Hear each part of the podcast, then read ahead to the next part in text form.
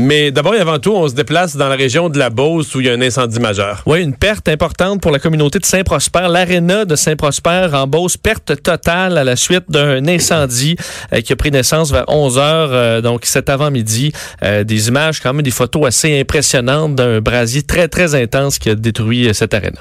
Et on en parle tout de suite avec Jean-François Racine, journaliste au Journal de Québec qui s'est rendu sur place. Bonjour Jean-François. Bonjour. Ça a l'air de quoi à cette heure-ci? Ah, la structure est affaissée, est au sol, il reste plus grand-chose. Bon, encore un peu de flamme, mais c'est pas mal vers la fin, disons.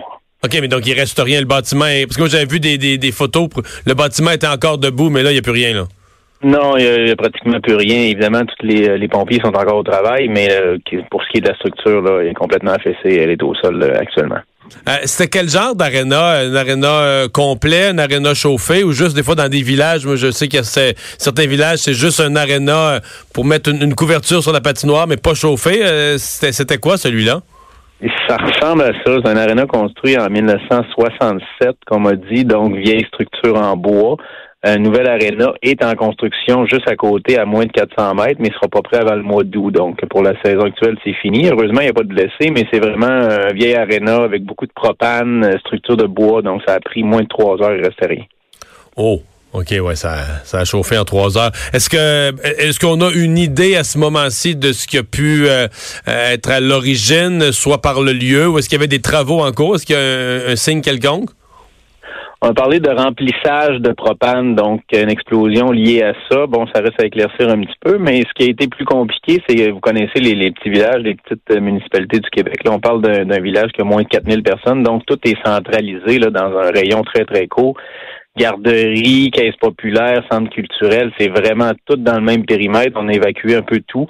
Une cinquantaine d'enfants dans une garderie là, bon, qui était en train de manquer d'air tellement il y avait de fumée pratiquement. Donc, ça a été très, très rapide. Mais heureusement, là, rien de grave, là. OK.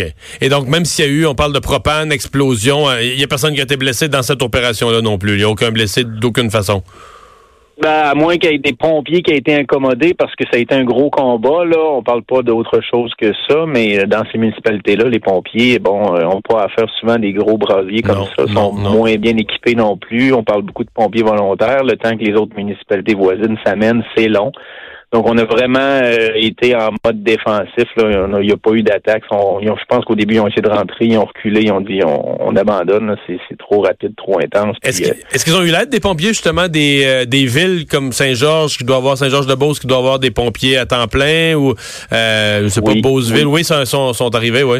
Ils sont tous allés, mais écoutez, le temps qu'ils se déploient puis qu'ils arrivent sur les lieux, là, Saint-Georges est arrivé. Je pense que c'est la seule ville qui a un camion échelle. Fait que c'est pas les gros moyens, ces municipalités-là. Hein? On avait de l'eau, on avait l'aqueduc, mais les réserves sont pas énormes, donc bon, ça c'était une perte totale.